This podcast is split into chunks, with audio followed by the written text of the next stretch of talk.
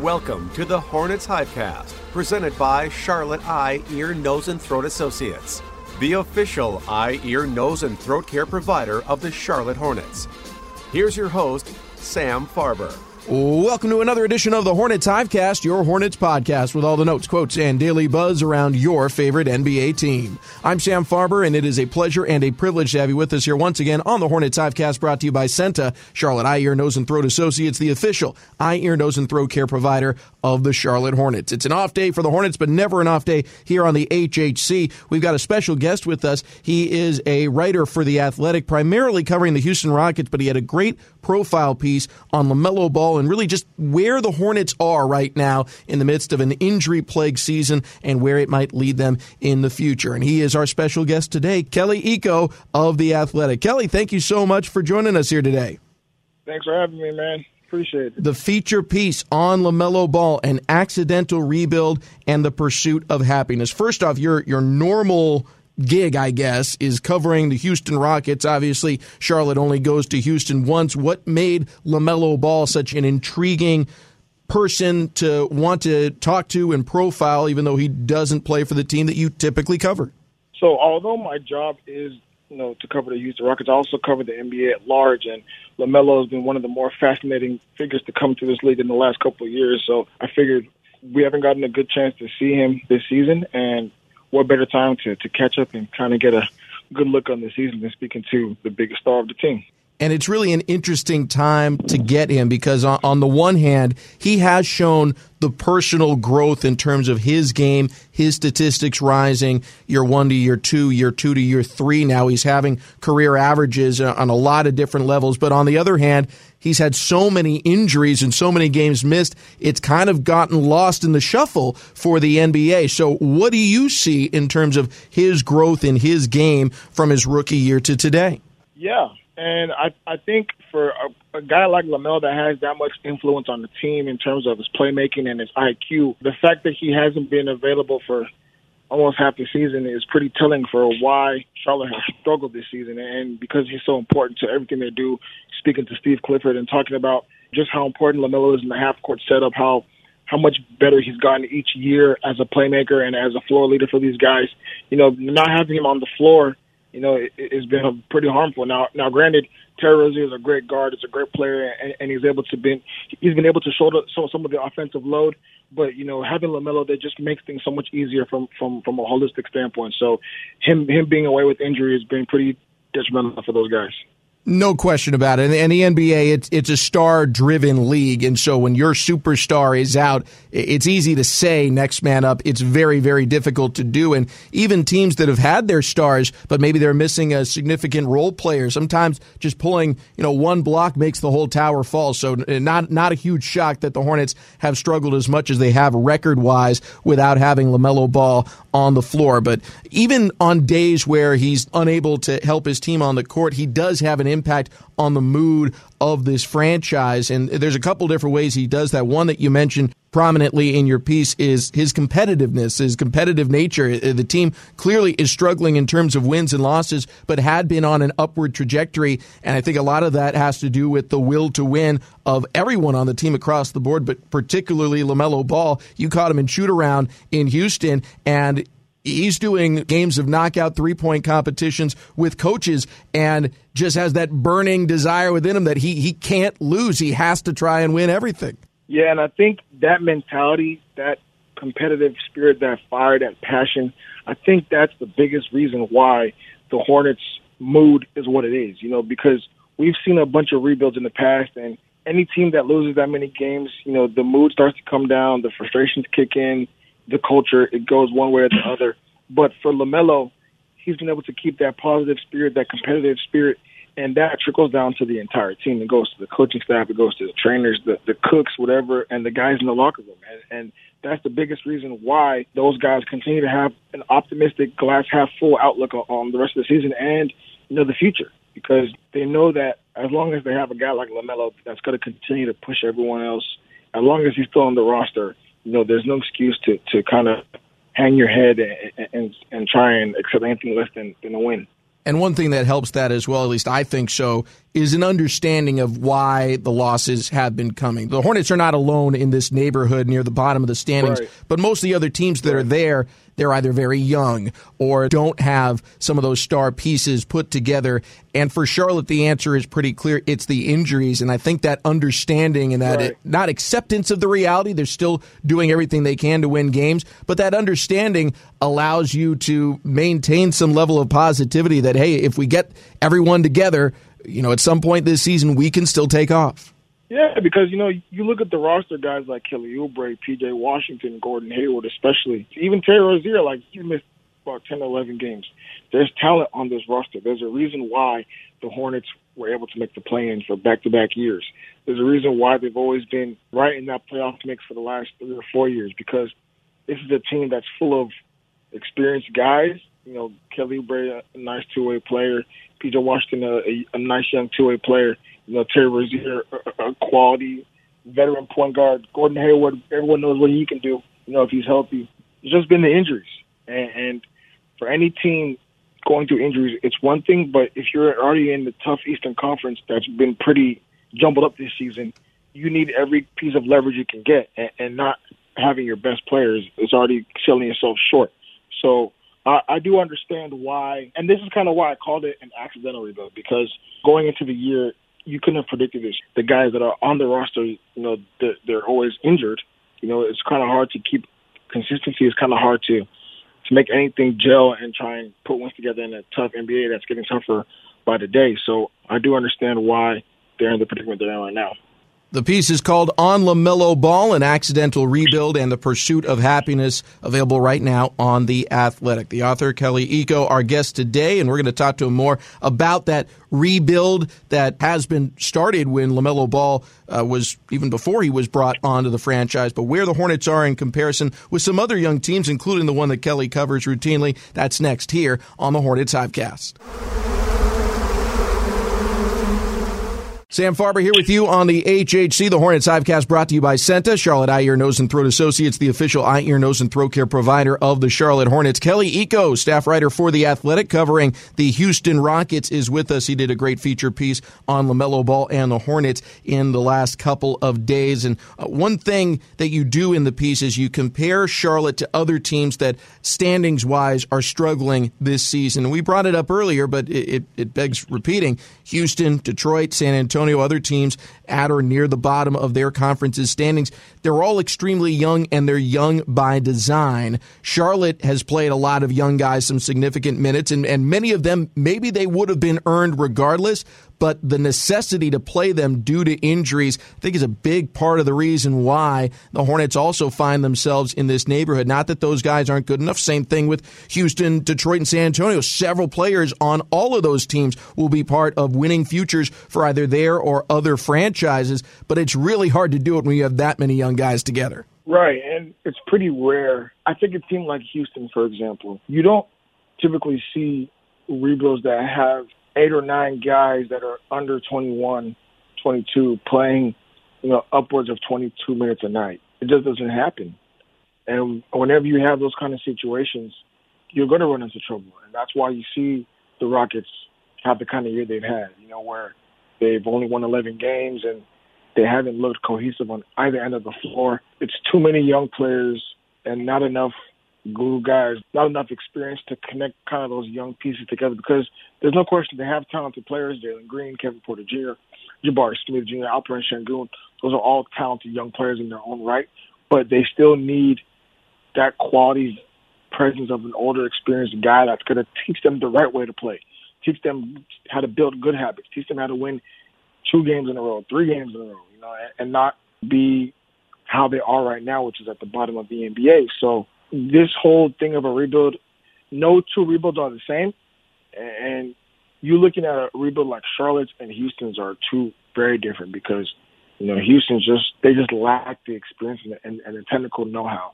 You know, Charlotte has older players, but they haven't had the, the luxury of having those guys on the court as much as, as they like because of, you know, the injuries and stuff like that. So another team is Detroit. You know, they have a, a lot of young talent.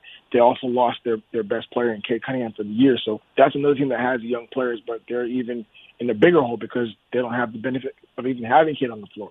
So no two teams are the same, and no two situations are the same, and that's kind of why you know this Charlotte team is so fascinating to me. When you're making your evaluations of young players, does it make it easier and maybe a, a more accurate assessment when you see guys that have to earn their spot by going through veterans. In, LaMelo Ball's case, he had to get the job when Devonte Graham, an already established NBA point guard, had it ahead of him, and you know had had to had to earn the spot, earn the minutes on the floor, earn the starting job, so on and so forth. We're seeing that now a little bit with other guys on the Hornets roster. Mark Williams, very talented center, shown some good flashes, but he's got a well established NBA center and Mason Plumlee ahead of him, and he's got to earn every minute he gets on the floor. Same thing for Bryce McGowens. So, you know, what you're talking about here, young guys for some of these other teams who don't have barriers uh, significant in front of them to getting on the floor, does it make it more difficult to assess are these numbers for real? Are they going to be able to stand up when you get onto a winning team with more experienced players?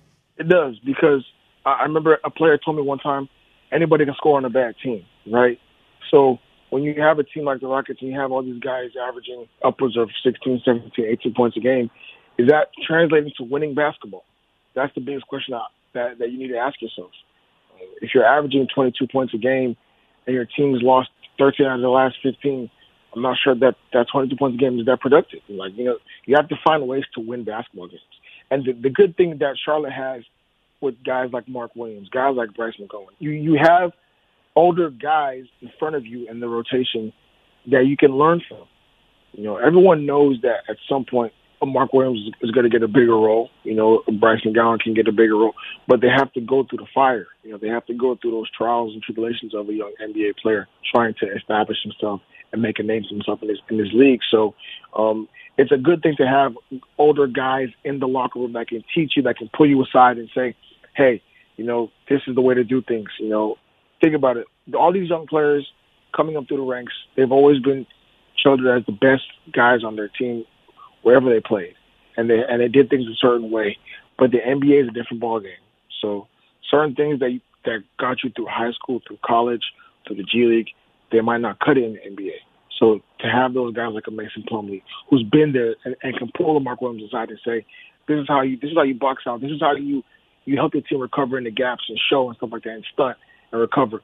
Just those invaluable things that, that you don't get on a young team where everyone around you is the same age as you. Kelly Iko, our guest today, he writes for The Athletic his piece on LaMelo Ball, an accidental rebuild in the pursuit of happiness, available now on The Athletic. When we return, we'll talk about the happiness that comes with just being around the Hornets All Star guard LaMelo Ball, as well as what the path forward might be if the Hornets do, in fact, end up with a top three pick. That's next here on the Hornets Hivecast. Sam Farber and Kelly Iko of The Athletic. He covers the Houston Rockets, the NBA in general, and he's got a great feature piece out today on LaMelo Ball, an accidental rebuild and the pursuit of happiness. Check it out right now on The Athletic. Kelly, before we get to the happiness part of this, let's talk about what could be the fate of the Hornets here. There still is uh, roughly 30 games left on the season. That's a lot of time to have a turnaround, and if the Hornets get healthy, I don't put it past them, not in the slightest. But let's say, for the sake of argument, the Hornets do end up in the lottery and the ping pong balls fall in their favor and they end up with a top three pick.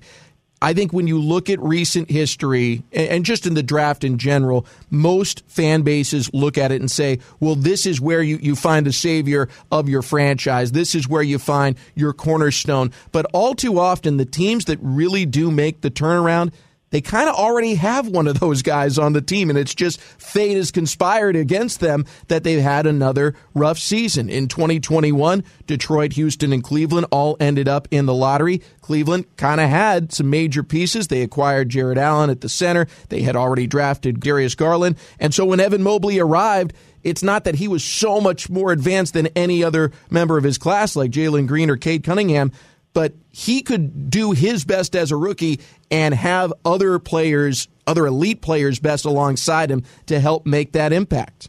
Right. So even a, situation like Oklahoma City with Shai Gilgeous-Alexander, where they haven't had the benefit of having Chet Holmgren play this season, they, they have the guy in Shai that you can build around. So they don't have to keep going to the draft hunting for that guy. The Hornets have the guy in LaMelo. So even if they do end up with the top two, top three pick, I think this is a situation where they might even look to trade that and, and, and add win now pieces around this roster. Now, obviously, if, if you get the number one pick, you got to take Victor, no questions asked. But they're not in a position where the draft is their end all be all game, right? Different from some teams like maybe Houston or or Detroit or San Antonio, where they clearly need a guy, you know, to help push this thing forward. The Hornets already had that guy, LaMelo Ball. Yeah, I tend to think so too. That that Lamelo's that special guy, and uh, I thought the the comparison you made there, the team you brought up from this most recent top three, Oklahoma State. I think you're right. I mean, you know, Shai Gilgeous-Alexander's having a phenomenal season. He's had a great career already, and it's just unfortunate that Chet got hurt because I think if he plays, you see the same kind of impact with him on their roster that Cleveland got with Evan Mobley. Maybe they're the, the hot team making even more of a jump than they already are. And uh, again, if, if the fates conspire that way, if the Hornets end up so lucky as to, to win the, the lottery, uh, even after all the bad luck they've had injury wise, to pair someone with another ready made star like LaMelo Ball, that would be pretty special. In terms of navigating the rest of this season and, and looking down the road, the, the other thing that stands out in your piece on LaMelo Ball and accidental rebuild and the pursuit of happiness is that last word, happiness. The, the passion for the game, the joy. Uh, the word you used was infectious. The team trusting LaMelo's lead and, and letting his personality go throughout the locker room and throughout the entire organization. What did you learn about the joy that LaMelo has for life, for the game that you didn't know before, and how it's impacting this team? The main thing that I learned was that it's genuine. You know, I talked to Terry Rozier, and I asked him, like, why, why is LaMelo so happy? Why is he always so positive? You know, despite the season that you guys are having. And he told me, even though you may go through losses and have bad games, it's a bad game. It's not a bad life. You know, you, they're blessed to be in this position. You know, as NBA athletes who who are able to play the game that they love, that they've grown their whole lives towards. And and Lamelo looks at his journey and how he got to the NBA. All the people that doubted him from the start, that he was too small, that he was too wild, that he that he couldn't he couldn't carve out a role in the NBA, and him being able to prove those doubters wrong is probably the basis of his joy and just the pure game of basketball. You watch these guys in the NBA today, and, and, and some guys lack that passion. They lack that drive. They're just playing because they're talented. You watch LaMelo, and he's having fun. You can tell that he loves the game, and that kind of attitude is contagious. You know, there's a reason why Steve Clifford is always smiling when he talks about LaMelo. There's a reason why his teammates are always smiling talking about LaMelo. He he's able to walk into any room and instantly become that room. And people around the league, they see that and they want to play with that. So having that guy already in place and under center is the biggest piece of getting out of a rebuild and getting back into sea level. That and better luck with injuries. yes, sir. For sure. Uh, Kelly, well, it, it, brought a lot of joy to us to read your article. I, will tell you, you know, I know there's a lot of great writers out there locally, nationally, and, and oftentimes when they look at the Hornets, I, I feel like they don't always take in the fact that the injuries are the, the main reason, the main impetus for why this season has happened, and, and not to excuse, uh, you know, the, the record. It, it is what it is, but it does explain things. I thought your article was spot on and very optimistic for the future of the Hornets. I enjoyed it. I think all our fans should check it out as well. It's called On LaMelo Ball, an accidental rebuild and the pursuit of happiness. You can find it on The Athletic, which I subscribe to, and I highly suggest you do the same. And I'm sure there's a few tweets out there from Kelly Iko as well. Find him on Twitter at Kelly IKO, Kelly Iko on Twitter today. Kelly, thanks so much for joining us here on the Hornets Hivecast. Thanks for having me, sir. And thanks to all of you for tuning in as well. Tomorrow it's back to game day editions of the HHC. It'll be an early one. Hornets taking on the Miami Heat. We'll have a game preview for that one in the morning. Till next time, for our producer, Ron Longo, our guest today, Kelly Iko of The Athletic, and everyone here, I'm Sam Farber saying it's been a pleasure and a privilege having you along. We'll talk to you next time right here on the Hornets Hivecast. Thank you for listening to the Hornets Hivecast, brought to you by CEENTA the official eye, ear, nose, and throat care provider of the Charlotte Hornets. For more coverage, visit hornets.com.